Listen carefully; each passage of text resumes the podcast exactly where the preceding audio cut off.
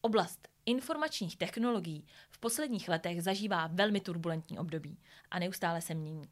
Z původní role podpůrného nástroje si tyto technologie vypracovaly až na pozici nepostradatelných součástí každé větší či menší společnosti. Jak to vypadá s IT projekty v současnosti? Jaká je jejich budoucnost? A jakou roli při řízení projektů hraje lidský faktor nebo naopak stroj? Do dnešního Logiocastu jsme si pozvali Táňu Murániovou, specialistku na informační systémy a Davida Janderu, jednoho z našich nejzkušenějších projektových manažerů. Doufejme, že nám na tyto zapeklité otázky dokáží odpovědět.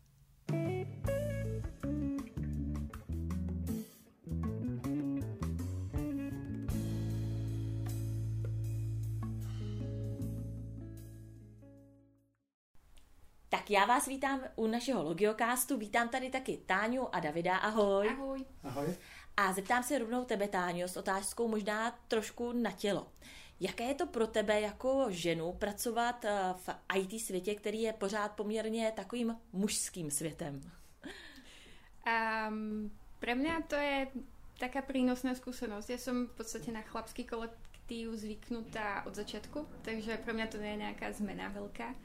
A mne sa práve páči na tých mužských kolektívoch to, že um, tí chlapí majú väčší ťah na branku, čiže idú za tým svojim cieľom hlava nehlava a sú priami, čiže jednajú na rovinu, sú tam nejaké zbytočné obkecávačky a uh, je tam taká tá možno väčšia otvorenosť v tých tímoch. Na druhou stranu, čo vnímam ako našu ženskú pridanú hodnotu uh, v tých tímoch je, že a snažíme sa zmierňovať na tých meetingoch trošku tú napätú situáciu, hlavne v prípadoch, že sa to trošku hrotí iným smerom. A sme tam taký zmierňujúci element, a čo je fajn. A ďalej sa snažíme hľadať tie kompromisy v prípade, že um, sú tie um, situácie nejak um, ukončené alebo nemajú nejaký smer. A snažíme sa spojovať ten tým, takže myslím si, že uh, je to nejaká budúcnosť, takto prepájať tie uh, oba svety do jedného týmu. A myslím si, že to bude v tom IT svete ako veľmi prínosné. A ja by som sa možno spýtala teba, Davide, jak to ty vnímáš? Ženy a IT, je to OK? Já, já určitě přítomnost žen eh, na projektech vnímám, ať už v projektovém řízení nebo, nebo i v týmu. A musím říct, že v Logiu je, ať už v Logiu jako, jako firmě, tak i na projektech eh, přítomnost žen máme a v projektové kanceláři máme v tuhle tu chvíli převahu žen.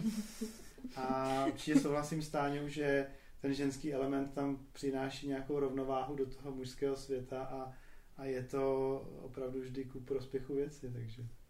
Takže je to ideálně, ideálně vyváženo. Ano, ano. Tak to je skvělé. Uh, Davide, ty jsi uh, nyní naším hlavním projektákem uh, v projektu Albert.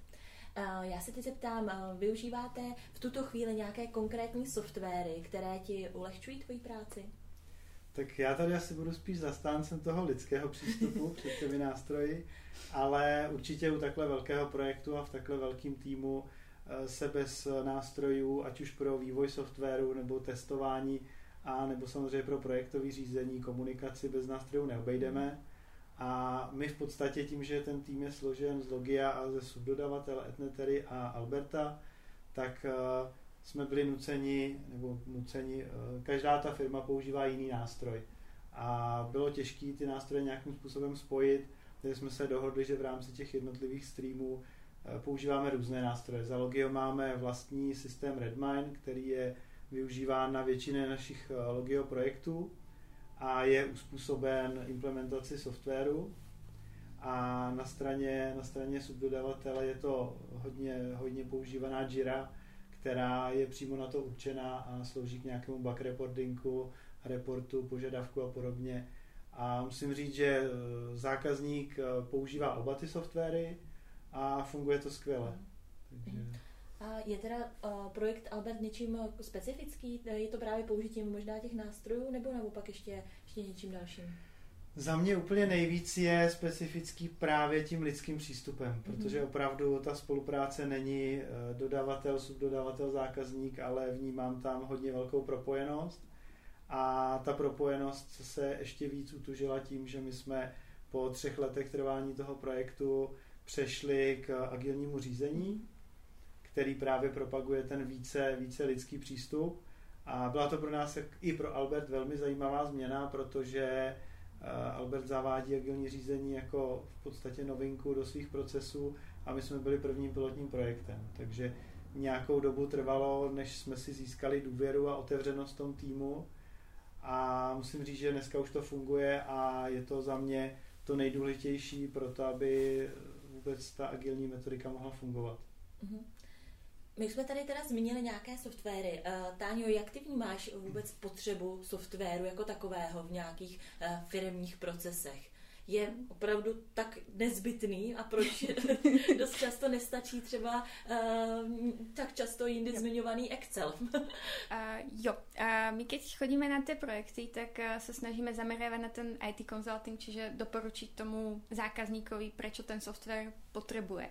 A my tam vidíme tu pridanú hodnotu v tom, že uh, tým ľuďom sa strašne zefektívní práca je to vlastně to, že nemusí vyplňať eh, hromadu Excelov, mm. ale mají to v jednom systéme, kde to je centrálne, dostane se k tomu viacej ľudí naraz. A tí ľudia pracujú s rovnakou bázou dát, čo je veľmi prínosné pre tých eh, zákazníkov. V podstate eh, využívajú mm, jednotnú bázu. A takisto je určite dôležité uh, spomenúť aj to, že jak to IT teraz napreduje tak v podstate uh, tie procesy sa dokážu zautomatizovať a tým pádom zefektívniť. Tí ľudia už nebudú musieť manuálne vyplňať nejaké um, objednávky, ale bude sa to automaticky stiahať z nejakých dashboardov a tým pádom sa to potom pošle na tých dodávateľov napríklad, čo je veľmi prínosné a ten človek už nemusí tráviť hodiny a hodiny proste rozmýšľaním, že čo zabudol kde vyplniť a odkiaľ pochádza toto číslo a tak ďalej. Mm-hmm. Takže v tomto vidím ako prínos. Ten Excel je fajn možno v takých tých maličkých firmách, kde máš, ja neviem, do 10 zamestnancov možno. Ale tiež tam je ten potenciál na to, aby sa ľudia vlastne presunuli do toho digitálu, keď to mám povedať. Aby v podstate to zefektívnilo všetko. Uh-huh. Uh, Davide, když to takhle posloucháš, co si, co si o tom myslíš? Kdybychom to úplně otočili, uh, dovedeš si představit naopak uh, projekty za úplné absence softwaru, řízené opravdu jenom, jenom lidmi? Já to ještě uvedu a souhlasím s Táňou, že, nebo spíš nesouhlasím, že Excel je mocný nástroj a používáme ho i na velkých projektech. A když už nepomůže žádný software, tak je vždycky Excel. Ale určitě souhlasím, že výboj, výběr vhodného nástroje a dobře nastaveného procesu může velmi ulehčit práci, zefektivnit tu komunikaci, mít přehled o tom, jak ten projekt vyvíjí v čase, v nákladech a podobně. A nicméně je pořád potřeba mít eh, na vědomí to, že eh, je to jenom nástroj. A nejdůležitější na tom projektu jsou lidi, jejich motivace, chuť do té práce, a nesmí se stát to, že ten nástroj pro ty lidi bude vlastně na obtíž a bude je zdržovat od práce, když to řeknu. Takže za mě umím si představit určitě eh, typy projektů, kde by se to dalo řídit jako tuškou a papírem. A nicméně vývoj softwaru bez softwaru bez nástrojů pro jeho nějaký testování, deployment a podobně se určitě neobejde. Ale, jak už jsem zmínil, agilní řízení přímo k tomu vybízí a naopak využívá ty výhody komunikace těch lidí a pracuje se třeba s flipchartem, kde řízení požadavků eh, probíhá na tabuli, kdy každý ráno je nějaký stand-up, 15-minutová schůzka. Mně se na tom líbí, agilní metodika říká ceremonie. Prostě sejdeme se ráno u kávy, u té tabule, uvaříme si kávu a máme 15 minut, aby jsme si řekli, co ten den budeme dělat a posouváme lepíky po tabuli. Což samozřejmě v online světě nejde, a v tuhle tu chvíli a na velkých projektech k tomu využíváme Jiru a nicméně já jsem určitě zastánce spíš těch lepíků, ale, ale ta Jira v tom velkém množství, v tom velkém objemu těch požadavků je určitě nástroj, jak, jak to zpřehlednit a zefektivnit. Mm-hmm. Uh, teďka David tady mluvil o nějakých těch příjemných aspektech projektového řízení. Uh, Táni, já se zeptám možná tebe, poprosím, jestli nás necháš nahlídnout pod pokličku naopak nějakých třeba trošku rizik nebo problémů spojených uh, s pro, pro, projektovým řízením. Jo. A nám, čo sa stávalo na projektoch v tom IT consultingu, bolo, že zákazník mal trošku um, také nesprávne očakávania, čo ten software dokáže. A tým, že nemal jasne definované požiadavky, tak eh, v priebehu projektu sa ukázalo, že tie požiadavky sa jednak dosť uh, rýchlo menili. A ten dodávateľ miestami už bol z toho trošku zúfalý, že nevedel vlastne, uh, čo má a čo nemá robiť. A v podstate na poslednú chvíľu sa menila nejaká logika toho softwaru. A, takže určite na začiatku je dobré mať nejakú tú víziu, čo od toho softwaru vlastne ako zákazník očakávam. Na základe toho prispôsobiť nejaké tie požiadavky a potom v priebehu projektu, keď sa menia nejaké drobné detaily, tak to je až tak uh, ťažké, ale meniť celú tú logiku toho softwaru je dosť náročné. A druhé také riziko, čo sa nám stalo, že dodávateľ nejaký požiadavok pochopil po svojom a pri teste sme práve zistili, že ten proces, ako navrhol, je úplne uh, nepoužiteľný v praxi.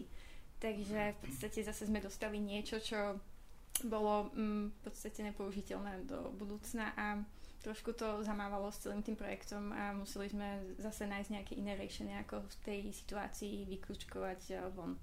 Takže, Takže Logio to... do toho procesu vstoupilo i zhodnotilo vhodnost toho samotného navrženého řešení a pak přišlo s nějakým třeba s nějakou alternativou? A snažili sme sa spoločne my, dodávateľ a zákazník uh, dať hlavy dokopy a um, nájsť to spoločné riešenie a využiť rôzne návrhy ako z toho von, takže áno. Super. Uh, Davide, mně je jasný, že uh, nějaký větší projekty se určitě bez problémů neobejdou, uh, ale jak, jaký ty si z toho většinou odnášíš nějaký ponaučení a nějaký best practice do budoucna? Mm-hmm. Já moc děkuju Táně, že mi hezky nahrává, protože zaprvé vnímám eh, velmi jako synergickou a důležitou spolupráci toho software a toho konzultingu. A vlastně v Logiu máme oddělení konzultingu a software. A ten přínos právě vidím v tom, že zákazníkovi neimplementujeme nějaký software, ale že s ním diskutujeme o tom, jak ten proces má být nastaven mm. a měníme i chování toho zákazníka nebo jeho zvyklosti, jak, jak je zvyklý ten biznis dělat a zároveň u velkých projektů se ale zase naopak třeba my učíme od zákazníka, protože zákazník dělá procesy velmi dobře a my mu třeba jenom pomůžeme ten proces zautomatizovat, když to řeknu. A já osobně vnímám největší problém a zároveň pro mě je to ponaučení a vlastně důkaz toho, že, že to agilní řízení funguje, je to, že mnohdy ty projekty trvají velmi dlouhou dobu a za tu dobu se můžou změnit biznis potřeby toho zákazníka, jeho požadavky a potom dostane něco, co si vlastně sice na začátku objednal, ale už to vůbec neodpovídá tomu, co aktuálně potřebuje.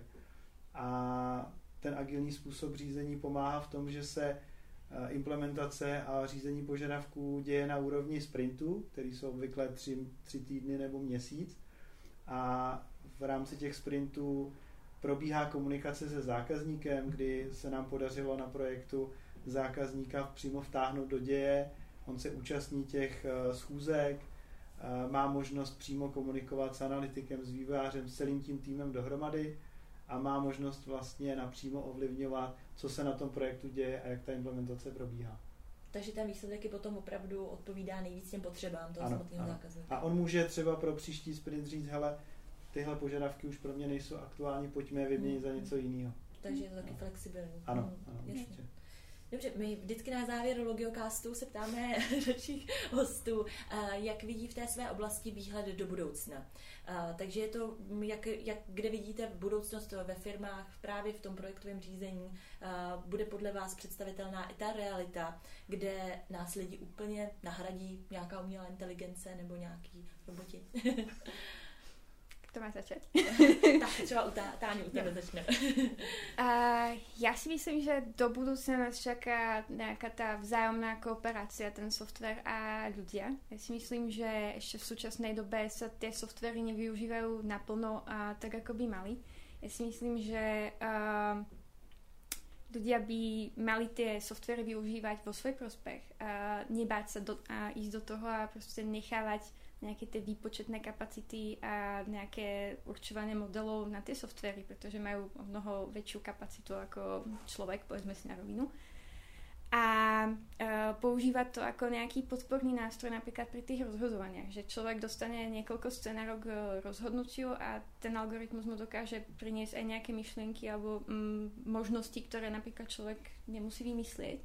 A na základe toho určite ten človek vie robiť um, precíznejšie tie rozhodnutia a možno nasmerovať uh, tú víziu niekam ďalej. A určite možno je tam aj riziko, že v podstate tie softvery a tie algoritmy programujú ľudia. Takže uh, tie vstupy do toho algoritmu musia byť uh, dosť konkrétne a špecifické. Takže určite nás čaká nejaký dobrý vývoj a dúfame, že to nejako sa preklenie. Davide, a tvoje vize? Já s tím určitě souhlasím a já bych se určitě nechtěl dočkat okamžiku, kdy nás nahradí stroje, protože to, proč tady jsme a proč tu žijeme, je právě to, že máme nějakou vizi a něco naplňujeme a ten stroj tu lidský, ten lidský faktor nikdy nenahradí. A moje osobní zkušenost je taková, že e, na těch projektech ta komunikace probíhá vlastně jako hodně živě a ve chvíli, kdy teďka díky aktuální situaci jsme byli přesunuti do online světa a nemůžeme se pravidelně setkávat, tak uh, máme samozřejmě k tomu nástroje, videokonference, online nástroje na, různý, na různou komunikaci a podobně, ale chybí nám ten kontakt. A my třeba jako první pravidlo, jakož na začátku projektu se určují nějaký pravidla, tak my jsme si odsouhlasili první pravidlo, že budeme při online konferencích používat zapnutý kamery. Možná je to jako drobnost, ale my jsme se opravdu všichni shodli na tom, že to drobnost není. A pro mě je to jako úplně jasný důkaz toho, že, mm, že na těch lidech záleží a že vlastně mě zajímá, kdo je na té druhé straně, jak se cítí že tam není opravdu jen ten počítač, ale tam ten obličej. je, ten face. je, tam, je tam ten obličej zatím. Tak jo, děkuju Já uh, ještě jednou poděkuji za to, že jste přijali naše pozvání do Logiocastu a že jste nás nechali nahlídnout uh, pod pokličku vašich uh, specializací a budu se těšit i s vámi na další vysílání Logiocastu. thank you